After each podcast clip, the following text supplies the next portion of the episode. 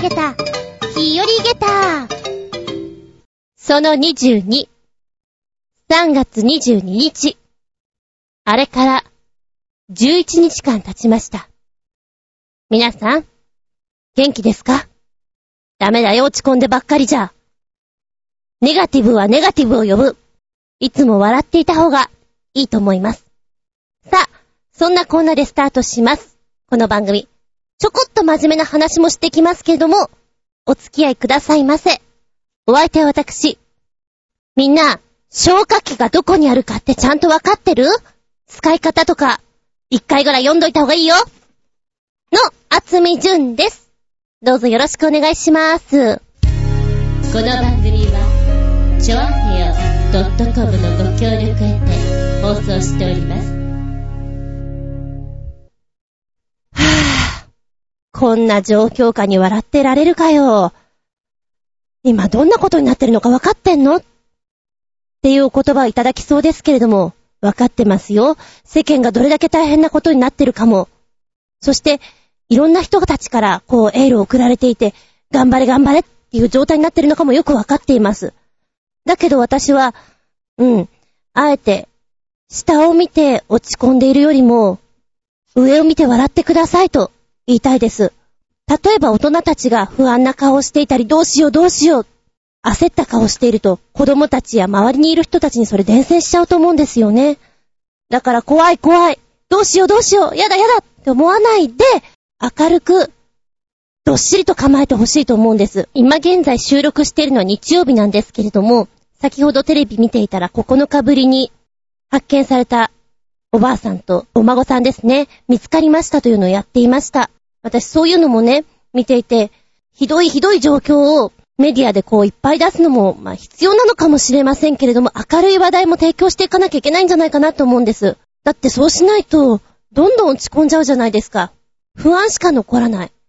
で、パニックになってしまって、どうしようから、あ、じゃあ、今食料いっぱい貯めといた方がいいかなトイレットペーパー買った方がいいかなおむつおむつなんてことをやっているからお店には何もなくなってしまったりするじゃないですか。まずはパニックにならないこと。大丈夫です。日本は強いから。そういうふうに強く思っていないと私はダメだと思うんですよね。まだまだ余震は続いています。ですから、何かあっても落ち着いた行動をとってください。そして、もうダメだって絶対に諦めないでほしいと思います。諦めたらそれでおしまいだよ。なんかそんなセリフがあったような気がしますけれども、実際地震があった時には私は10階にいたんですね。10階にいまして、作業しようかな、まあバイトをしてたんですけれども、しようかなと思っていて、細かい揺れが来た。あれ揺れだな？マグカップのね、飲み物とかビシャビシャこぼれ始めて、これちょっと来るな、と思ったら、ガタガタ、来ました。えー、窓ガラスもピシッピシッとこうひびが入って、今現在も窓を見るとね、ひびが増えてってるんですよね。これ余震のせいなのかどうなのかなって思ってるんですけれども、そんな状況下の中、やっぱり冷静に扉を開け、で、必要最低限のものを持ってまず逃げろと。で、今時期が寒いじゃないですか。だから、防寒はね、しとかないとな、ということで、お家で一応避難グッズとか用意されてるんじゃないかと思うんですけども、防寒用の北海道もそうですし、女の人だったらタイツとかインナーをね、少し多めに入れてあげるのもいいかななんて思っております。私は、こう、ちょっとね、私が住んでるマンション自体が、ひび割れがすごいんですよ。センターに素敵なひび割れが入ってしまって、まあ周りの人からは逃げろ逃げろと言われていて、で、今回ね、あんまりこうマンションの人同士でお話しするっていうこともないんですけれども、大丈夫ですかっていうそういう気遣いの心も持ち、あそこにはああいう人がいて、ここにはこういう人がいる。で、今ね、マンションの1階とかにこう、四方にひびが入っていて、センターに入っているから、耐震状況はよろしくないと思うんですよ。で、この状態で、余震が来る来るって言われていて、大きいのが来たらちょっとまずいですよね。皆さん避難されてますかっていうのをちょっと私も聞きに行ったんですね。で、そこで意見交換なんかして、まあ、とりあえずはね、あの、うちはペット可の物件なんですよ。なので、動物もいることですし、ちょっと様子見ますっていう方がほとんどだったんですけれども、地震があって、例えばあんまりこうご挨拶とかしなかった隣近所の人とこういう人が住んでるんだなっていうことを把握しただけでも全然違うと思うんですよ。で、やっぱり気遣う心私はソフトバンクを持っていて、ごめんなさい、ソフトバンクのあの、会社の方々聞いていたら、えっ、と、本当に繋がらなかったんですね。で、メールも繋がらない、携帯も繋がらない、家電も繋がらない。生きてるのかっていうぐらいに言われてしまって、えっ、と、もう、あの、チョアヘヨのね、めぐみさんとかもすごい連絡くれたみたいですし、うちの姉とかも連絡すごいくれたみたいなんですよ。だから土曜日とかぐらいにちょっとずつ連絡が取れて、でもこちらからの発信が全くできない状態だったんですけれども、やっと繋がった時に、あ、よかったってすごい言われましたね。私もよかったなって思ったんですけれども、うん。で、繋がらないためにね、わざわざ様子を見に来てくれた人も二人ばかりいたんですよ。大丈夫って。すごい日々入ってるけど、ここいて大丈夫なの？あ、あの、なんとなく大丈夫だと思います、みたいな、そんな返信に返したんですけれども、そんな感じで、隣近所でやっぱり、思いやる心っていうのを、ちょっと忘れかけていた、思いやりの心。隣近所、ご挨拶して、今どうしてるか、ちょっと確認取り合うのも大事なんだなって、本当に思います。えー、で、改めてね、自分で避難グッズっていうのはなんとなく用意してたんですけれども、全然足りてないものも多くて、あ、こういうのあったらいいんだなっていうのも分かりました。そして私は猫飼ってるんですけども、やっぱりペットのね、避難用の食べ物とかも用意しておかないといけないんだな。で、阪神大震災の時もそうでしたし、大事なね、家族であるペットと生き別れてしまって二度と会えないということも本当に多かったんですよ。なので、そうならないためには、飼ってらっしゃる方、いざっていう時にはどうしたらいいんだろうかっていうのは本当に考えた方がいいんだなって思いました。実際オフレコですけどオープンで喋ってますが、私あの、今家の中にも避難グッズあるんですけど、外にもちょっと忍ばせてます。で、震災起きた次の日ぐらい、結構警報が鳴りましたよね。今から来ますよ、ちょっと、緊急ですが、注意してください、みたいなのに夜に来ました。2回ぐらい。で、その時に、もうちょっとやばいかもって思った時に、ベランダとかにもちょっと食べ物を置いたんですよ。何かあって瓦礫が落ちてきても、後で掘り出せばどうにかなるかなということで3箇所に用意して、セッティングしてました。えー、今もだからちょっと食べ物とかも少し外に置いています。忍ばせてます。で、ベランダに置いといた猫のご飯とかはね、次の日、なんかやたらと猫が泣いてるな窓見て泣いてるなと思ったら、はって見たら、カラスがカーカー来て、パリッパリ食ってました。この野郎と思ったんだけどね。奴ら頭いいから。こんなとこにごちそうあるぜ、イエーイ食べ放題になっちゃったので、あの、そのベランダのは回収しました。一応避難グッズは、持ってけるものをすぐにと、玄関とかベランダとか、後で取りに来れるものを用意しとくといいらしいですよ。2個ぐらい。っていうのをやっとくべきだと。まあ、と言いつつね、今いろんなものがないんですけれども、備えあればなんとやらです。ただし、買い占めはダメよ、のんのんよ。私から言いたいのは、そうだ、ディズニー映画のモンスターズインク、見てない人いるかな？泣く力、驚く力、怖がる力よりも、笑う力、そういうパワーの方が強いんだよっていう、まあ、ちょっとね、ことを言ってるんですが、私もそうだと思います。だからこそ、あえて、テレビ番組もそうなんですけども、お笑いとかね、バラエティとか舞台もそうです。私たち役者がやってるような娯楽もそうです。一番最初に必要ないって言われることなんだけども、一番最初に必要だと思うんですよ。音楽。音楽を聴けば、なんとなく元気が出る。歌を歌えば、笑って来られるじゃないですか。だからそういう力って必要だと思うので、自粛自粛って考えないでいいと思うんですね。そこまで自分を追い詰めないでいいと思うんですよ。実際本当に被災されてる方々は、今すごくしんどいと思います。だけど、私たちがそれを代わりに受け止めることはできないので、できることを、できる限りしてあげればいいと思うんですね。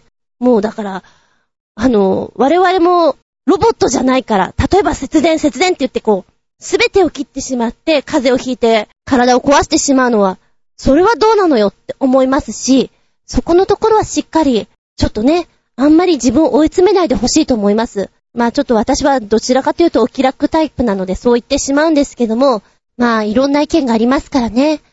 えー、ラジオだからこそ、喋るのはやめない方がいいと思いますし、テレビもそうだなと思います。ただ報道は大事なのでね、えー、そこはね、必要なところはガンガンやらなきゃいけないなと思うんですけども、ある程度収まってきたら、みんなが明るくなれるようなものを提供できたらいいんじゃないかななんて思っております。被災者の方々、心からお見舞い申し上げます。そして、行方不明の方々、早く見つかることをお祈り申し上げております。頑張れ諦めたらおしまいとにかく、いい方向に流れるように、できることを頑張りましょう。急に笑えって言っても、笑えないかもしれませんよね。楽しいことを考えて、まずは微笑むことから始めてみてはどうでしょうか。さあ、この後は、あまり暗くならないように、メッセージ等々を話しながら、少しいつもの雰囲気に戻していきたいと思います。世界の言葉で、ありがとう今日お届けしますのは、いろんな国やってきました。だけど今はやっぱり、頑張れ日本っていう気持ちを込めて、日本のありがとう。まあ方言とか色々ありますけどね、標準語でありがとうというのをやっていきたいと思います。やっぱ、身近にいればいるほど、感謝の気持ちを込めてありがとうっていうのがなかなかちょっと恥ずかしかったりしませんか？なんか言いたいんだけど言えなくて、こう、なんとなくで済ませてしまう。お母さんに対してもお父さんに対しても、優しくしてくれた人、心配してくれた人、手を差し伸べてくれた人、ありがとうって、やっぱりきっちんと言えたらいいなぁなんて本当に思いますけども、やっぱり私も照れくさいからうまく言えなかったりします。もしくは本当にね、業務的にありがとうっていう風に言ってしまったりすることもあると思うんですよ。その辺が直せたらいいなぁなんて思いますけども、今 CM でありがとううさぎなんて言ってやってますよね。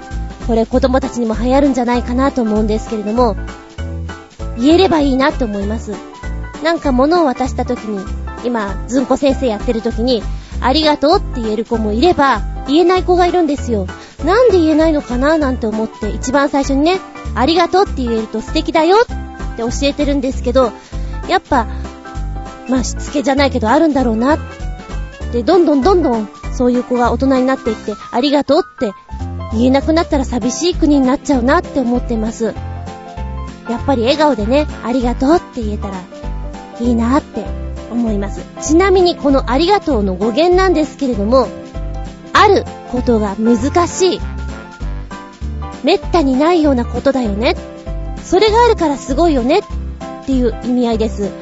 えー、まあ、近世から使われているということなんですけれども、なかなかないような親切だったり、恩恵だったり、贈り物なんかをもらって、感謝すること、そして感激、感動、雨あられ、いや、それは置いといて、まあそういうことがあって、ありがたい、ありがたし、そういう言葉が使われるようになりました。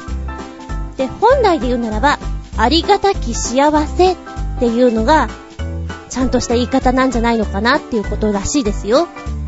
ありがたき幸せにござりまする。時代劇の一場面で見たことありますよね、お侍さんとかが言ってるの。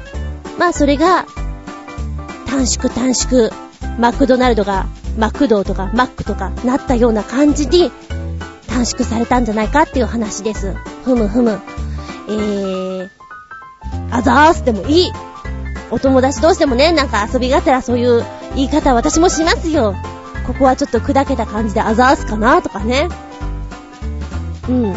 でもそのありがとうっていう気持ちに全てが込められたらとってもいいなって本当に思います。ということで本日はありがとう頑張れ日本ありがとうメッセージタイム前回の放送の後に送っていただいているものですので、別に自信に関わらずいろんな風に送っていただいております。まずは一発目、コージアットワークさん。お邪魔しまーす。いらっしゃい。前回ご質問いただいた棒術の件。私は古武術系なので和風です。というより、実を言うと、父が道場をやっていたので、逃げ隠れできなかったというのが真相。いろいろ騙されて、練習してました。え、ど、どんな、どんな騙され方をしたのかな？どうだ？一緒に遊んでみるか？これをやると女の子にモテモテだぞ。とか、稽古するとな、身長がすごい伸びるんだ。ぜひやってみようよ。な。とか、そういったの？え、どうやって騙されちゃうんだろう？父が道場やっていたのか、そりゃ逃げ隠れできないよね。これは、な、え？何？古武術系の道場っていうことなの？ちょっと後で調べてみますね。古武術系の道場。へえ、かっこいいな。なんかそういうのすごく憧れましたけどね。でも、やっぱり本人からしたら、ちょっと、いや、だいぶ、ご遠慮申し上げたいっていう感じなんでしょうね。うーん。っていうことは毎日お稽古だったのかな大変。はい、ありがとうございます。二つ目。カメラマン用の手袋はアウトドアで撮影するときのものです。スタジオで手袋はしないと思います。ただし、フィルムカメラでポジフィルムを使って撮った場合などは、布の薄く白い手袋を使ったりします。あれだ刑事ドラマなんかで、鑑識が来る前にこう操作するときに、デカたちがしてるやつでしょ？指紋をつけないために。なんか、小田裕二が、口に加えてるイメージがあります。でも、あれね、カメラマン用のグローブ、ネットで見たけれども、本当に、機能的に良さげ。サイズが合うなら欲しいぐらい。あれ、防寒はどうなんですか？いいのかな？防水防寒が良ければ本当に私買いたいなって思います。サイズが合えば。それも探してみようかな。なんて思っちゃいました。そして続いてがこちら。小学校の卒業式。卒業生が壇上に並んだ写真で泣いている同級生の中、一人ニコニコして写っていて、母に大笑いされたことがあります。変な子だと思ったそうな。お母さん、あなたの遺伝子ですよ。そうなの？なんでニコニコ顔なの？嬉しかったのかな？それはお母さんも面白いでしょうね。大爆笑。いや、そういう写真こそ見たいですよ、私も。へぇ小学校の卒業式に壇上で撮ってたっけかな？なんか校庭で撮ったのはなんかあったような気がするけど、どうだったかな？もう、水族見てないから、記憶からあんまり残っていないんですけれどね。写真というとあれだわ。卒業式の時に、こう卒業生が校庭に広がって、えー、校舎の上から写真を撮るっていうわけのわからないものを記憶しておりますね。で、カメラマンさんのスタンバイもあるから結構長い間待ってるんですけど、なんか面白くもなんともなく、学校によっては多分あれは一文字を作ったりなんかして、やるんじゃないかなと思うんだけど、うちは単にこう、はい、散らばって、はい、じゃあ合図があるまでそのまんま、みたいな状態だったんですよ。なんかアクションすればよかったんでしょうけど、多分ね、私の中で寒くて、めんどくさくて、早く終えたかったんでしょうね。何もする気なく、ただ呆然と立っていた記憶がありますね。あれ、中学校かな？小学校かな？なんかどちらも屋上から写真っていう、なんか、あんまりいい記憶がないんですよね。早く、早く、まだ、みたいな。もうどうせだったら、それこそ一文字を作ってしまった方が絶対に面白いとは思いましたけどね。例えば、整いました。とかね、流行語。面白くねドドスコドンとか、どうよ。さあ、そして続いてがこちら。自販機で自転車のパーツを売ってたら、物によっては買いますよ。まあ、タイヤの虫ゴムぐらいですか？笑い。というコメントいただきました。ありがとうございます。自転車のパーツね、海外で売っているっていうのを情報でお流ししたんですけれども、確かにありまして、えー、私もその画像を見つけてきて、ブログの方に貼っつけてあるんですよ。でもしよかったら見ていただけたらなと思うんですけども、誰が買うのかなみたいな。ちょっと不思議な自販機です。うん。まあ自販機といえば、いろいろね、あれからも探してるんですよ。なんかちょっと面白くなっちゃって私の中で。愉快です。ええで、さらにこんな自販機どうでしょうって思ったのが、お餅自販機どう？ペッタンペッタンついてくれて出してくれんの。つきたて、ほかほか、ビヨンビヨン。お餅の自販機、愉快だと思うんですけど、ダメでしょうか？出てくるときは、あのー、紙コップのところにぐにょーんポトン、ぐにょーんポトンって落ちてくるんです。で、トッピングできな粉とかあんことか別押しすると、それがまた、ペペッと出てくるというね。画期的。やっぱりお餅が好きな日本人は、どうでしょうか？ダメでしょうか？いいと思うんだけど、真剣に考えちゃったんだけど、こんなお餅あったら面白いなって。で、その日で、こう、賞味期限的にダメになってしまったお餅っていうのが、乾燥させておせんべいにしてしまうというね。2段階で、お隣ではおせんべいマシンも売っているという。やっぱりポチッと押すと、袋で出てくるんじゃなくて、紙コップにザラザラザラっとあられが出てくる。いいと思うけど、ダメかな多分これも技術的には問題ないんだと思う。あとは、どのぐらいの人がお餅を食いたいかだな。はい、ここで日付変わりまして、次のメール。2本目。お邪魔しまーす。どうも。銭湯の話。学生時代はバッグにタオルを入れておき、出かけた先で銭湯を見かけるとよく入っていました。小さな銭湯などはほとんど常連客ばかりで、知らない客が来るとなんとなく観察されている雰囲気。また、ごく普通の銭湯なのに、お湯が真っ黒なモール線だったりして驚かされることもありました。天井板がカルタの絵になっていた銭湯とか、BGM に単語がかかっていた妙にモダンな雰囲気の銭湯。きっと今はなくなってしまってるところもあるんでしょうね。これ、面白いですね。私もお風呂が好きなので、こういうネタは食いつきたいです。なにそんな面白銭湯が？今はスーパー銭湯とかが主流じゃないですか。で、小さい銭湯の方がちょっと少ない感じで時間も短かったりする。ので、小さい銭湯は本当に子供の時ぐらいですね、行ったことがあるのは。あとは旅先で、どうにもこうにも寒いよねっていう時に入ってしまう銭湯の一つだったりはしますけれどもね。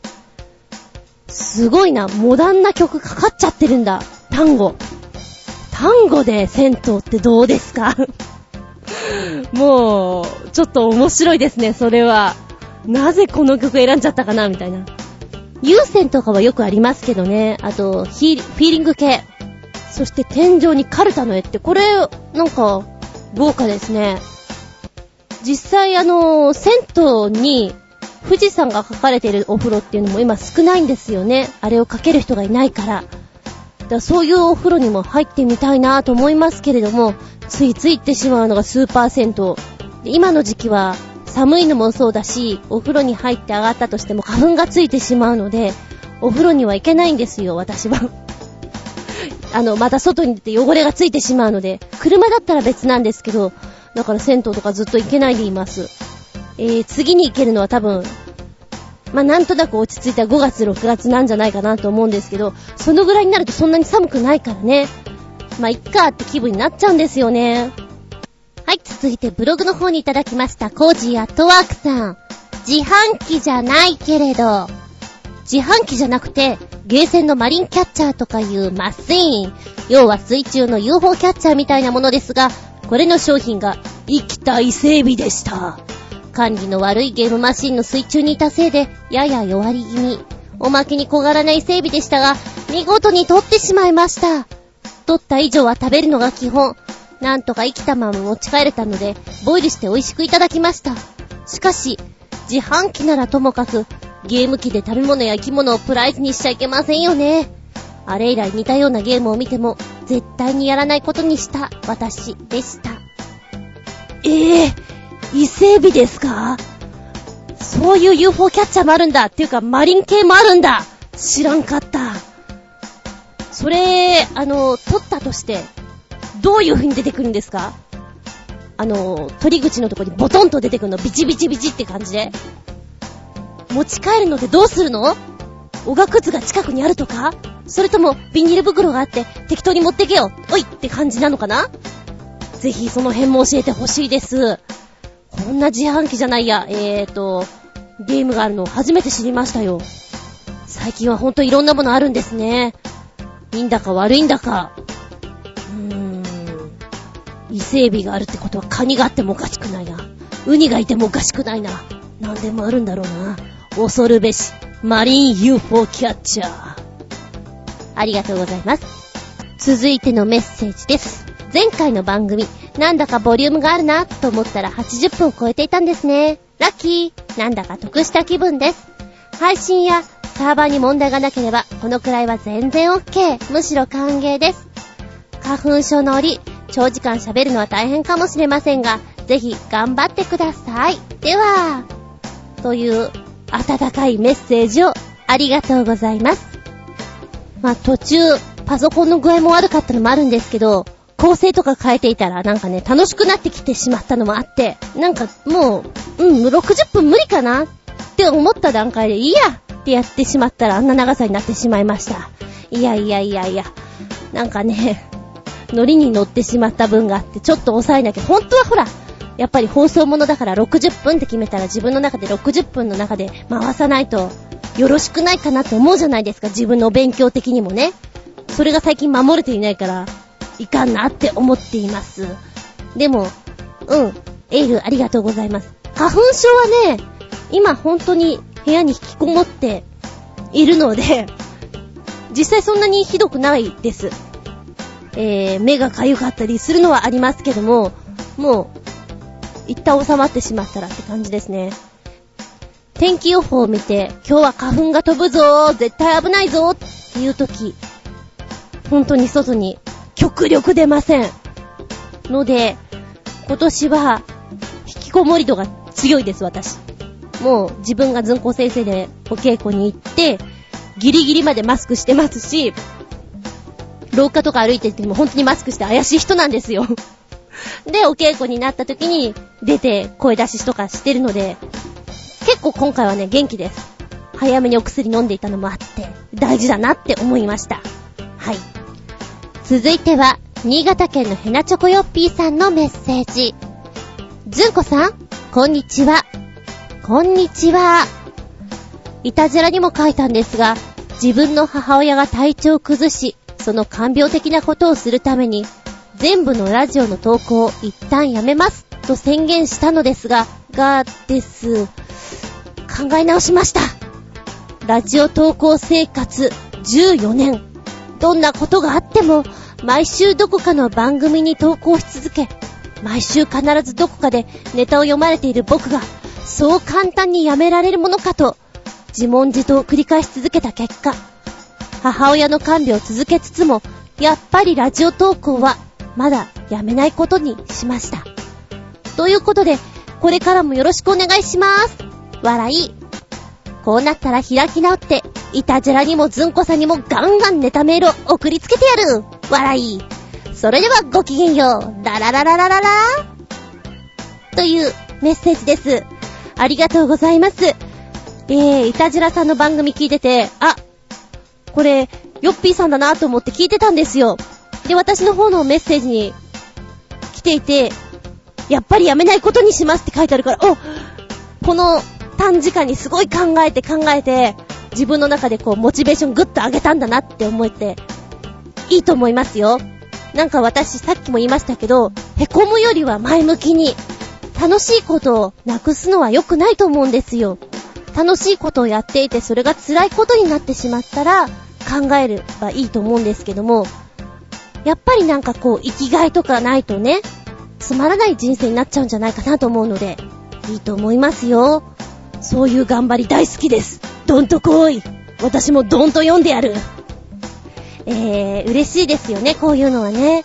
他のラジオ番組をやってる方も、やっぱり、送ってくれたら嬉しいなと思いますし、ね、いつも送ってくれてる人が、こう、調子悪くなったり、何かあったりして送ってこなかったりすると、心配になりますもんね、どうしたのかなって。そしてお母さんも、早く体調良くなるといいですね。看病もね、体力使いますから頑張ってください。でも頑張りすぎないで頑張ってください。ある程度、肩の力を抜いて、ふー、リラックスしてやることが大事。ヨッピーさんが一生懸命になってなってなってなって、なんかがんじがらめになっちゃわないように、お祈りしております。メッセージありがとう。はい、そして、コージやトワークさんのメッセージです。お邪魔します。いらっしゃい。ずんこさんのマンション、すごいことになっていますね。まったく先週末からびっくりたまげたなことばかりです。チョアヘヨのある新浦安近辺も偉いことになっていて、つくづくマウンテンバイク乗りでよかったと思いました。そうじゃなきゃ、あそこは通れなかった気がします。私は部屋の中とオフィスがしっちゃかめっちゃかになったぐらいで、あとはほとんど被害がありませんでした。これから復興に向けてみんなでできることをし、日本の雰囲気も明るくしていきたいですね。では、という、えー、この内容でお分かりだと思うんですけども、地震があった後のメッセージです。えー、私の方のブログに、うちのマンションの亀裂が、亀裂がって言って私が写真を出したんですよ。まあ、なんかの証拠になるだろうし、一応記録になるかなと思って載せといたんですね。で、それに対するコメントということだったんですけど、大丈夫なんですかねマンションの、この耐震というか、雰囲気は。心配っちゃ心配なんですけど、まあどうしようもないからな。まあいざとなったらね、うちにおいでよっていう人が何人かいて、あと、まあ本当にいざとなったらうちの親父が、父親がね、九十九里の方にいるからそこに行けばいいかなっていうのもあるんですけれども、ギリギリまではやっぱりここにいたいなとは思っているんですよ。仕事の面もそうですし、猫もいますし、あんまりちょっと動きにくいなっていうのもあるので、まあ、大丈夫であってほしいなって、崩れるような地震があってしまったら、本当にそれはそれで逃げても逃げ切れないのかもしれないな。な、なんだか私はプラス思考なんだかマイナス思考なんだかよくわからないですけども、うん、とりあえず今様子は見ています。で、なんかあの、マンションの、何？管理人サイドも、一応発注をかけて直しに入りますっていう張り紙が貼ってありました。ほんとか？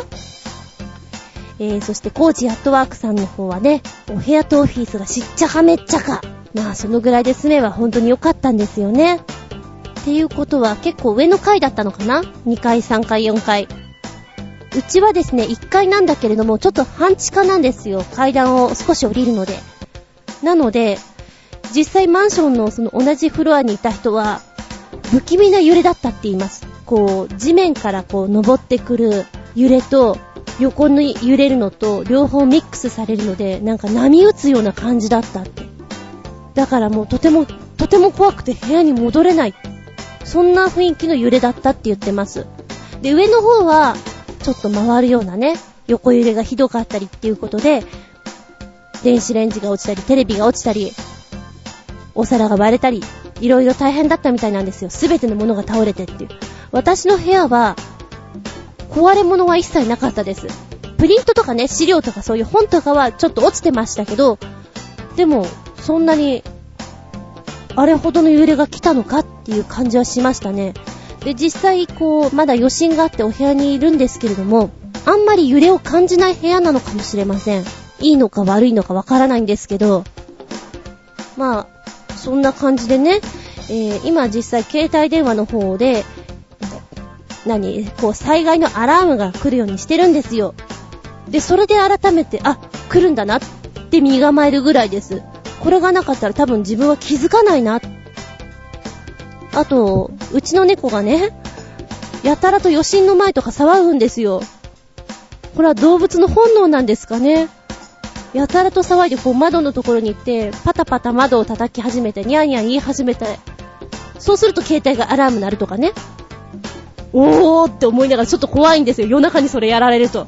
来るの？何？今から来るの？って思いながらドキドキするんですけど、結構私気づかないことが多いみたいです。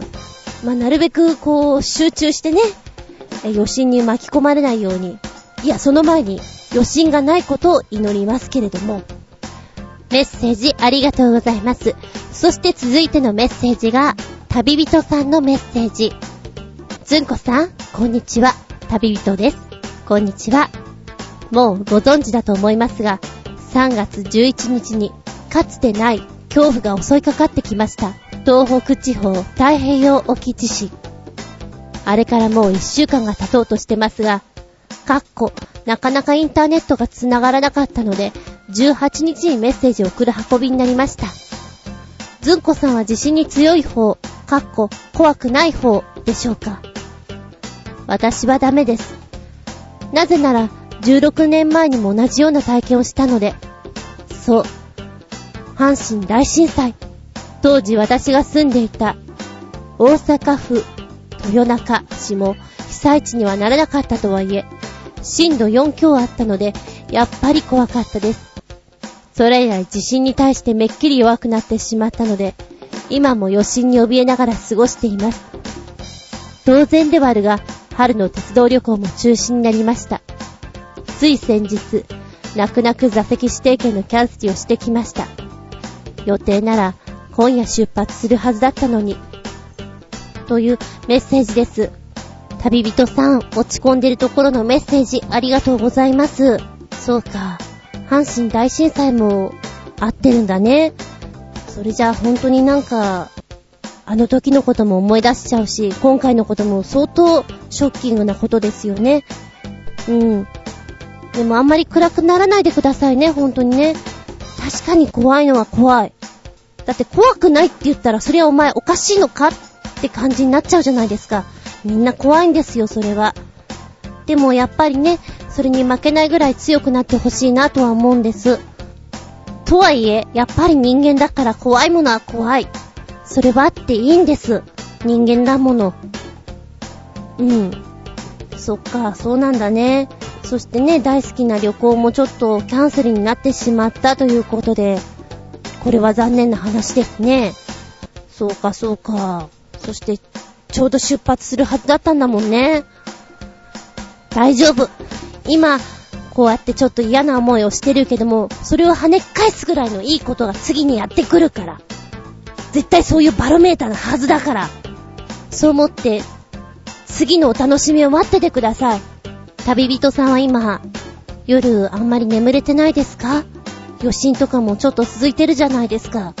んでは、そうだな、寝る前に少しだけ電気を暗くして、ホットミルク、甘めのものを飲んだりしてみると、気分が落ち着くかもしれませんよ。やらないよりは、やった方がいいかも。おすすめです。やっぱり睡眠大事だなって思います。ここでたっぷり寝て、元気をいっぱいもらって、ジャンプしてください。今たまたましゃがんでるだけ。次にジャンプすれば、いいことが絶対にある。そう思うよ。私はそう思いたい。いろんな思いの中、メッセージ、ありがとうございます。えー、そして最後のメッセージです。つれづれさんから。ずんこさん、こんにちは。ずんこさんは地震大丈夫でしたか？ブログの方を見る限りには大丈夫そうですね。私は、毎日ガソリンをどこで入れようか、本当に悩んでいます。この間なんか、90分待ちしちゃいました。本当に毎日入れるのが大変です。遠くまで仕事に行ってるので、本当に本当に大変です。でも、災地の方のことを考えると、大変大変って言ってられないなぁ。てんてんてんてん。この間、幼馴染の親友と携帯がやっと繋がりました。神奈川県のザマで小中学校の同級生。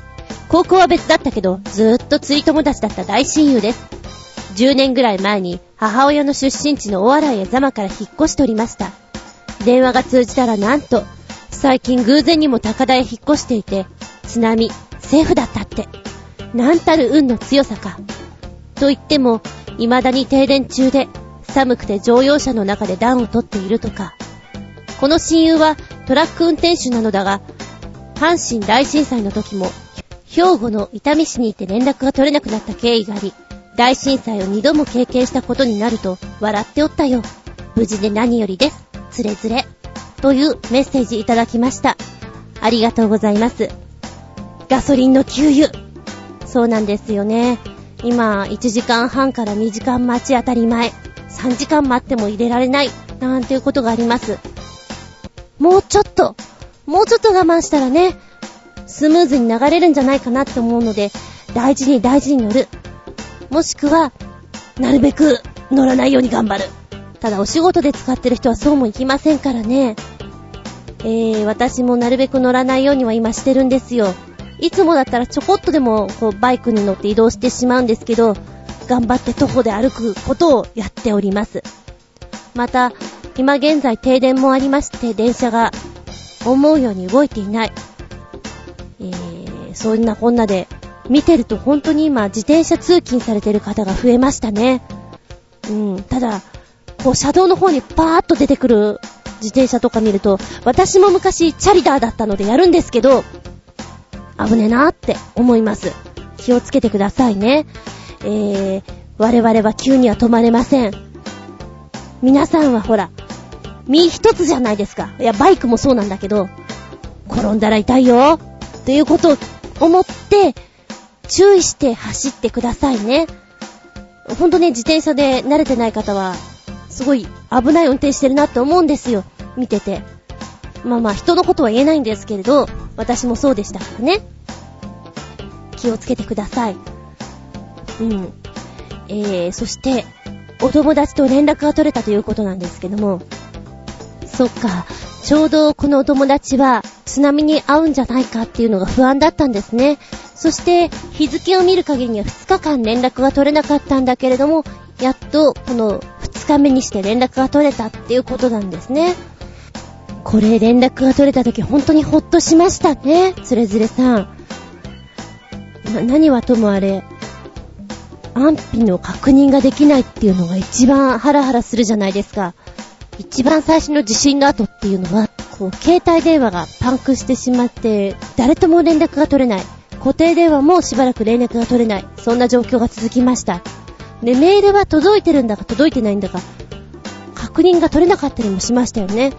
そんなこともあって、一番みんな、大丈夫なのかな？生きてるかな？どうかな？っていう不安な思いが強かったと思うんですよ。で、今現在やっぱり行方不明になってる人とかもいて、同じような思いをしてる人がいっぱいいると思うんですけども、待ってる人もしんどい思いをしていますし、救助を待って必死に諦めないでいる人たちも辛いと思うんですよね。だけど、その辛いという根本の前にやっぱり諦めないでいるっていうのが、やっぱりベスであると思うので、なんかこちらからは本当に頑張れとしか言いようがないんですけれども、早く早くいい方向に流れるように。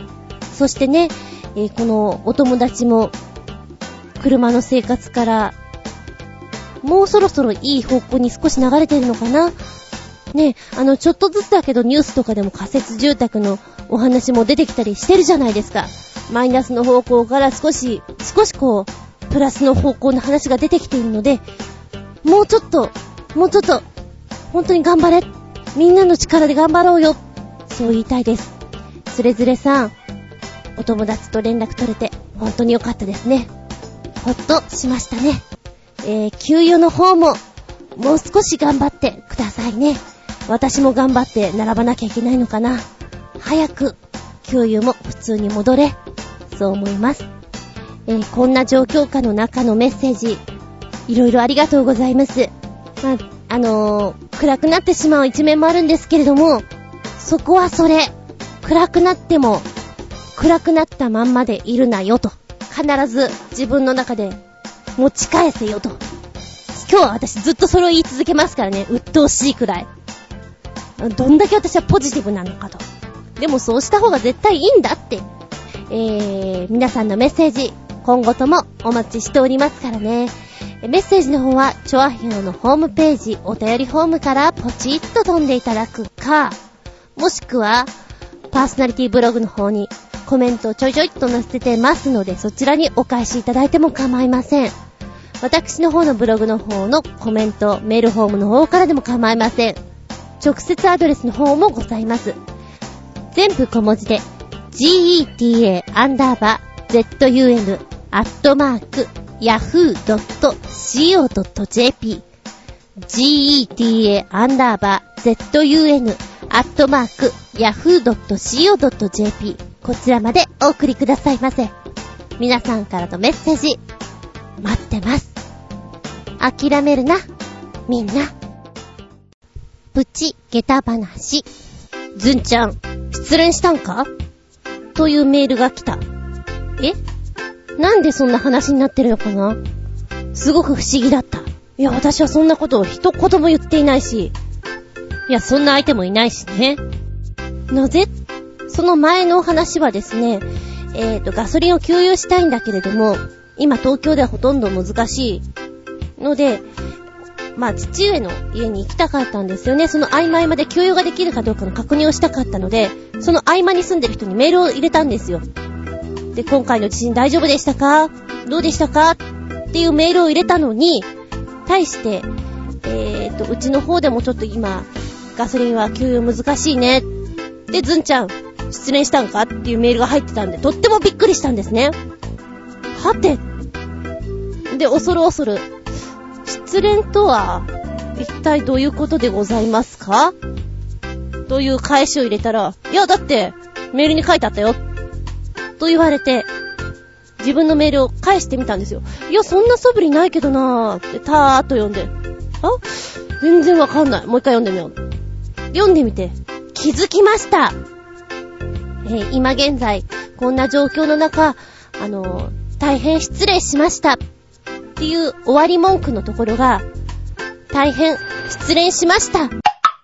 失礼を失恋に変換間違いして送信していたんです。なので相手はもらった人は、あ、大変、天、失恋しました。あ、私が、ずんちゃんが失恋しちゃったから慰めてくれっていう文句に受け取ったらしいんですよ。また私はそういうね、あの、急いでる時とか慌ててる時にメールをチャカチャカっと打って送ったり、ょっとバイトの合間とかに送ったりしてるので、文字をひらがなの段階では確認してますけど、変換の時にあんまり確認しないで送ってるんですよ。だから私のブログとかたまに見るとわかると思うんですけど、あ、急いで打ってるなっていうのがもろバレのぐらい、漢字変化が面白くなっていて、他の人にやってなければいいんですけれど、えー、大変失恋しました。のんのん、失恋してないよちょっと自分に、プチ下駄話でした。このおっちょこちょいめー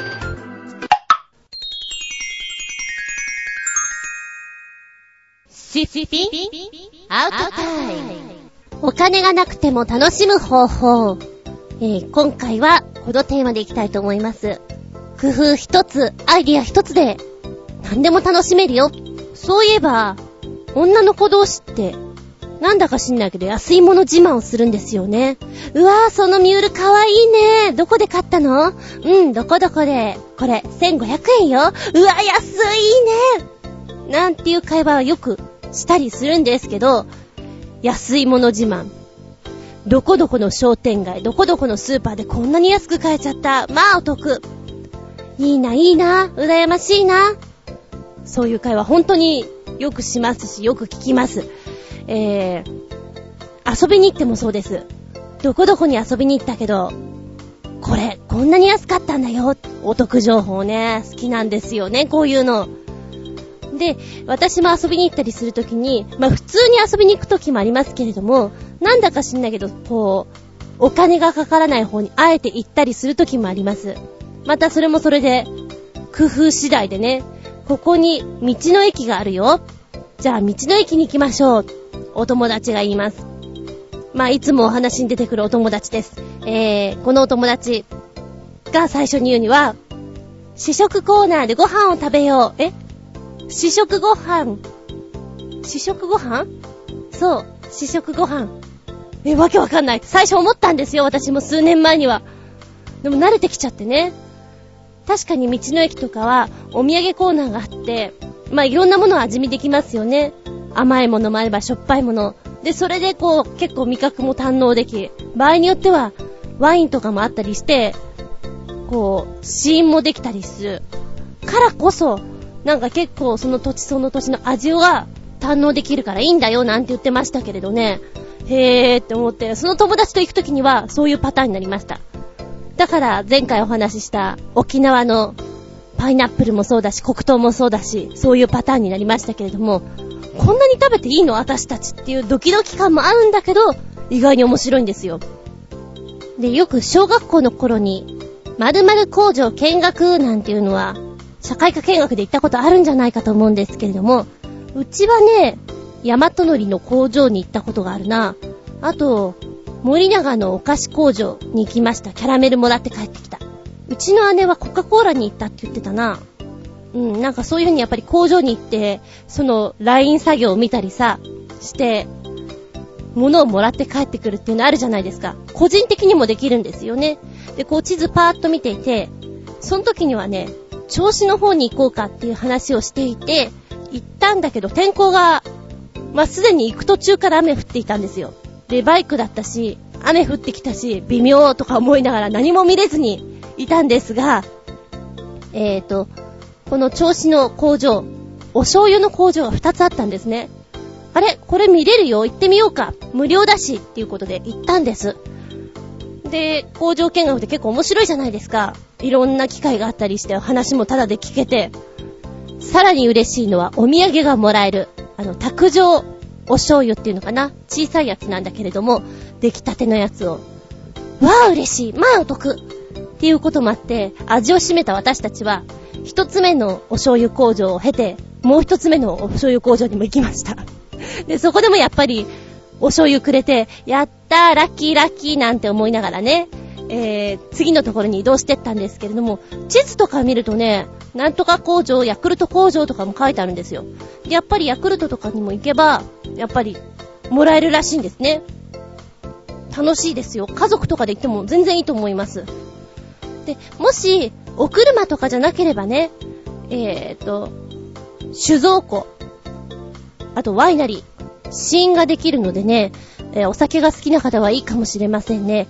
私はあんまりこう、お酒を飲みたい方ではないんですけど、そこにこう、付きまとうおやつっていうの お土産的なスイーツを食べたくて一緒についてってましたけど、ちなみにこのね、酒造庫にあった甘酒が今まで飲んだ中で一番美味しい甘酒で、えー、自分家に持って帰りましたね。これはうみゃーと思って。うん。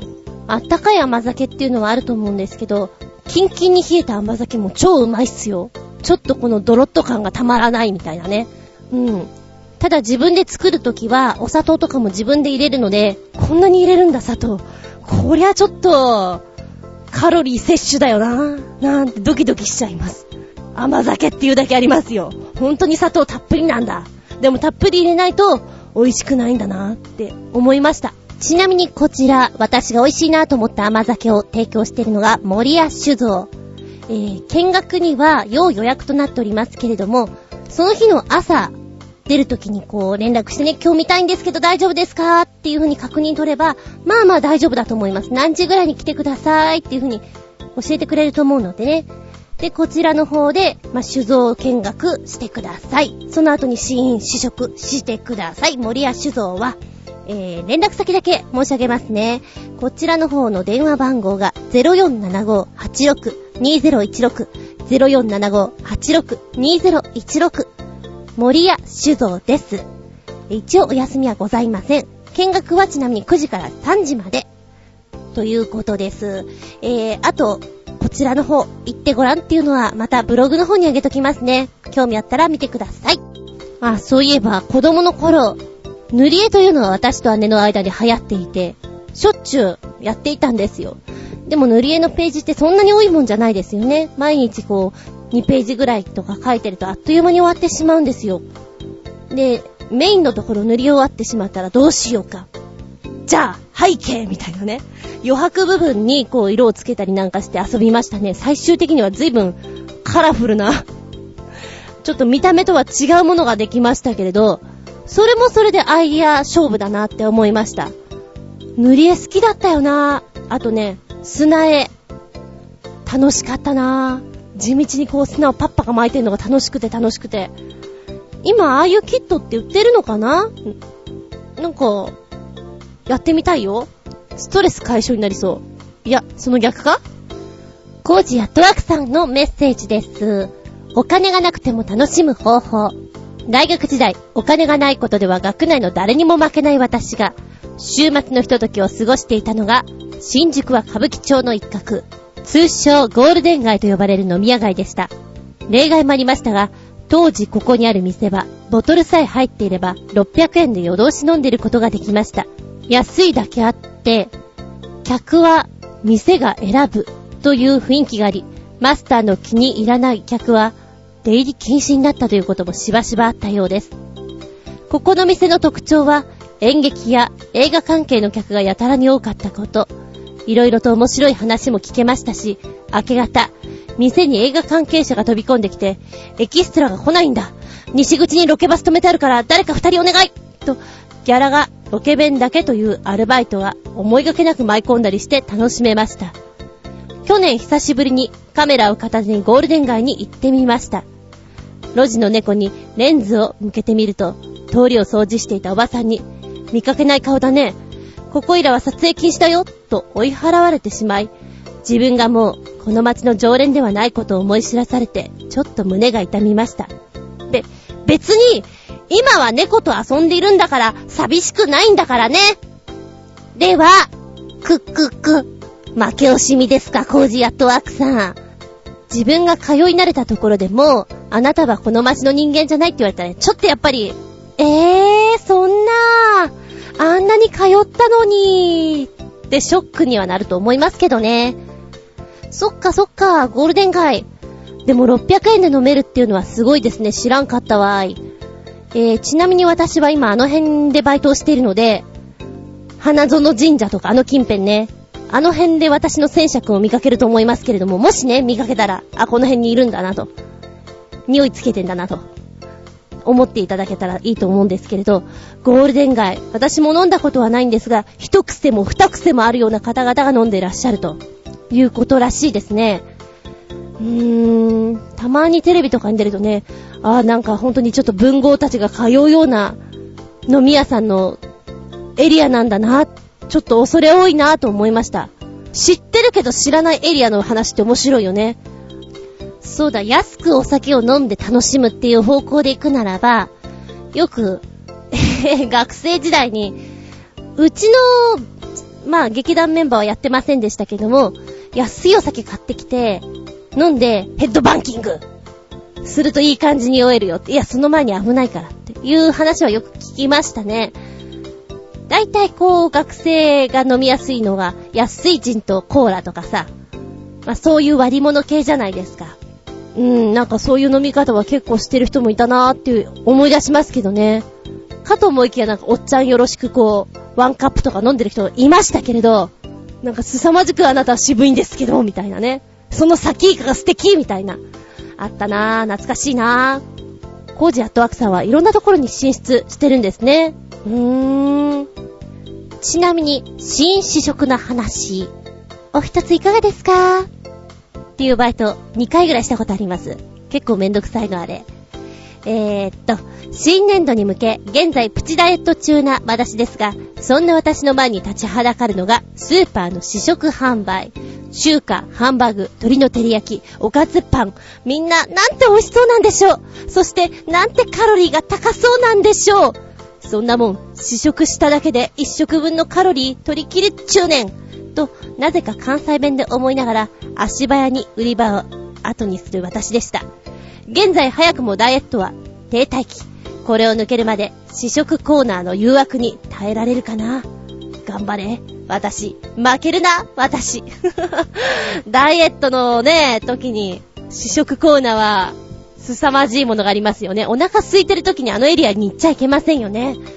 ええ私も子供の頃、ハンバーグとかトンカツのあのお弁当の試食を食べたくて、でもやっぱり子供だとお金持ってないっていうのも向こうも知ってるじゃないですか。なかなか差し出してくれないんですよ。だからうろうろうろうろしてましたね。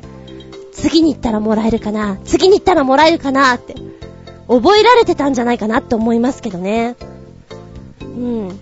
あまりにも美味しくてびっくりしたのが、北海道物産展。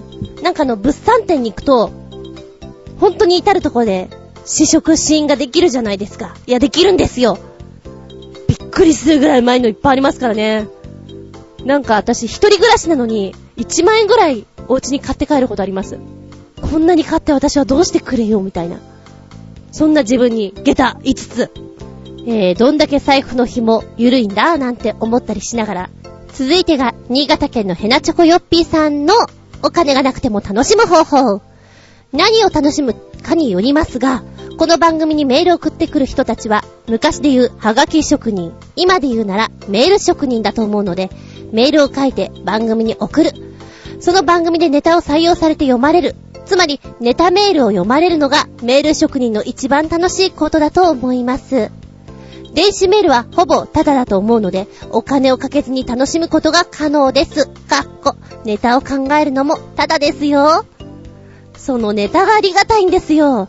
私こういくつかやっぱりいただいた中で、これちょっと台本起こししたら面白いなっていうのやっぱりありますもん。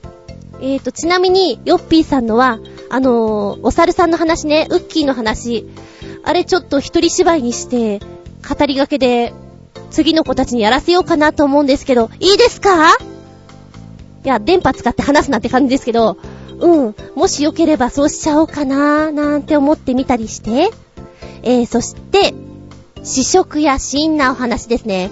スーパーなどで試食や試飲を勧められても堅くなに断ってるし、あまり試食や試飲はしたことがないですね。熱心に勧められたりすると逆に買いたくなくなる、ひねくれた人間ですから。あまり勧めるな。美味しそうなら試食や試飲などせずとも勝手に買うよ、と思っています。笑い、あー。ほほー。おへそが背中にあるタイプだ。わからなくはない。私も結構そういうところもあったりする。なんか、今声かけられてもちょっと嫌だから、みたいなね。まあでも、やってる方からしたら、なんとなくこの人はもらいたくないんだろうなっていうのは雰囲気で伝わってきますよ。うん。ということは、ヨッピーさんは、あんまり割引券とかこう、出したりできないタイプですか？そんなもんやるかいっていう感じですか？ポイントカードとか。あんまり男の人でポイントカードを見せてる人は少ないような気もしますけど、女子特有の習性のような感じかな。ねえ。ありがとうございます。続いてが、コージーアットワークさん。再び。お金をかけずに楽しむ方法。電力節減のため、週末はブレーカー落として自転車で出かけちゃってます。お金かからないし、体脂肪は減るし、写真は撮れるし、言うことありませんそうですね。ブレーカー落とすんだ。そりゃすごいな。落とさなくてもいいんじゃないかなと思うけど、落としちゃうんだ。わー、徹底してます。いいね。えー、カロリー消費な感じで。ただ、いつも自転車に乗ってる人が、普通に乗っていてもなかなか落ちないだろうから、ダイエッターなコージさんにとっては結構厳しいものがあるのかもしれませんね。なんかコツがあるんですか？さらに早く漕ぐとか、さらに距離を伸ばすとか、厚着をするとか、サウナスーツを着るとか、いろんなことやっちゃってるの？うーん。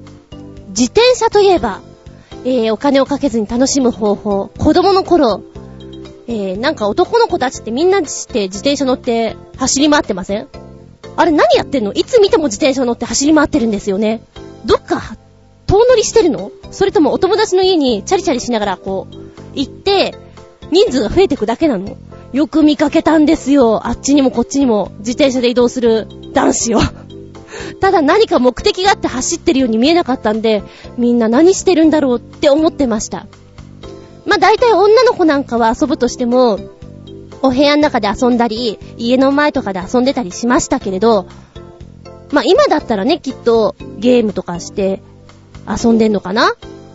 だろうけど、私が子供の時の状態ですから、男子は何やってたのかとても不思議。そして自転車に、こう男子は特有につけてるあの何？リングみたいなのをえーと、自転車のほら、なん、なんつうの？タイヤんとこのあのあるじゃん、針金みたいなの。あそこにシャラシャラつけてる人たちがいっぱいいて、なんでこのシャラシャラをつけてるのかも不思議だった。きっとプチかっこいいのかな？なんて思いながらね、えー、見ておりましたけども。なかなか疑問に思いましたよ、あれは。そうだ、今思い出しちゃった。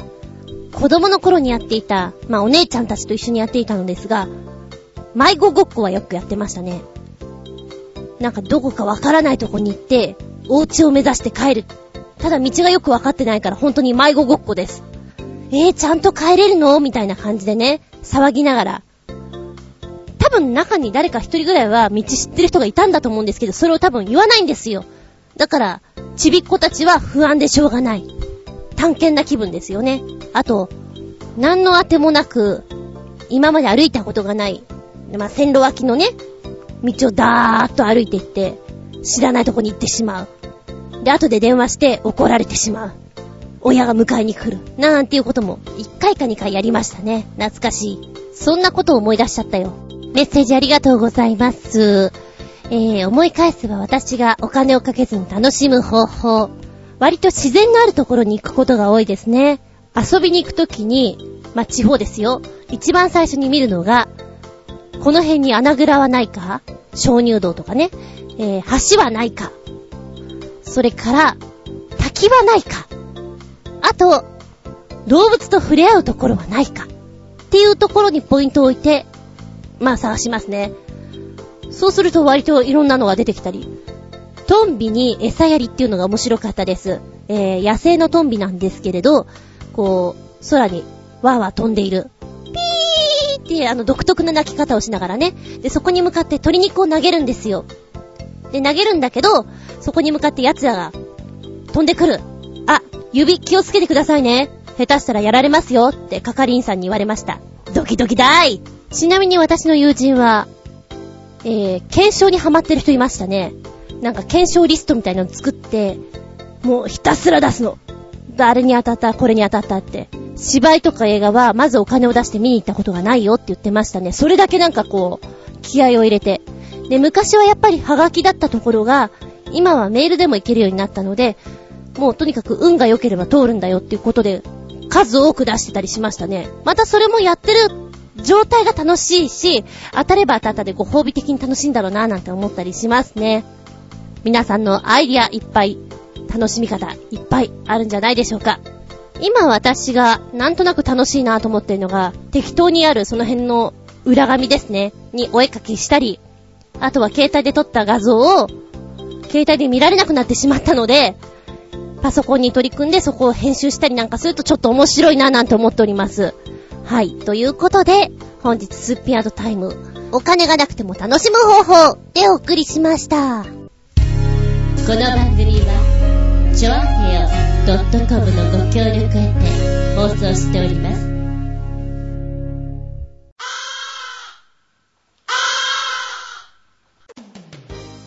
終わりになってきました。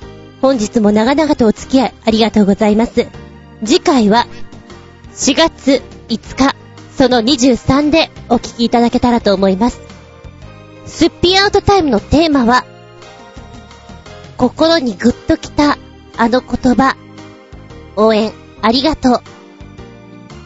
えー、こんなテーマでいきたいと思います。自分の励みとなった一言ってないですか？何かを読んでいてこの一言、誰かに言われたあの一言、心にグッときたあの一言、その言葉で頑張れたよ。そんなのがあったらぜひお送りください。では、次回は4月5日、日付が変わるその頃に。お相手は私、リステリンでお口をぐちゅぐちゅやっていると飲みたくなってくる、あつみじゅんでした。見舞い、聞く舞い、話す舞い。ずんこの話も、もうおしまい。では、ごきげんようようようようよう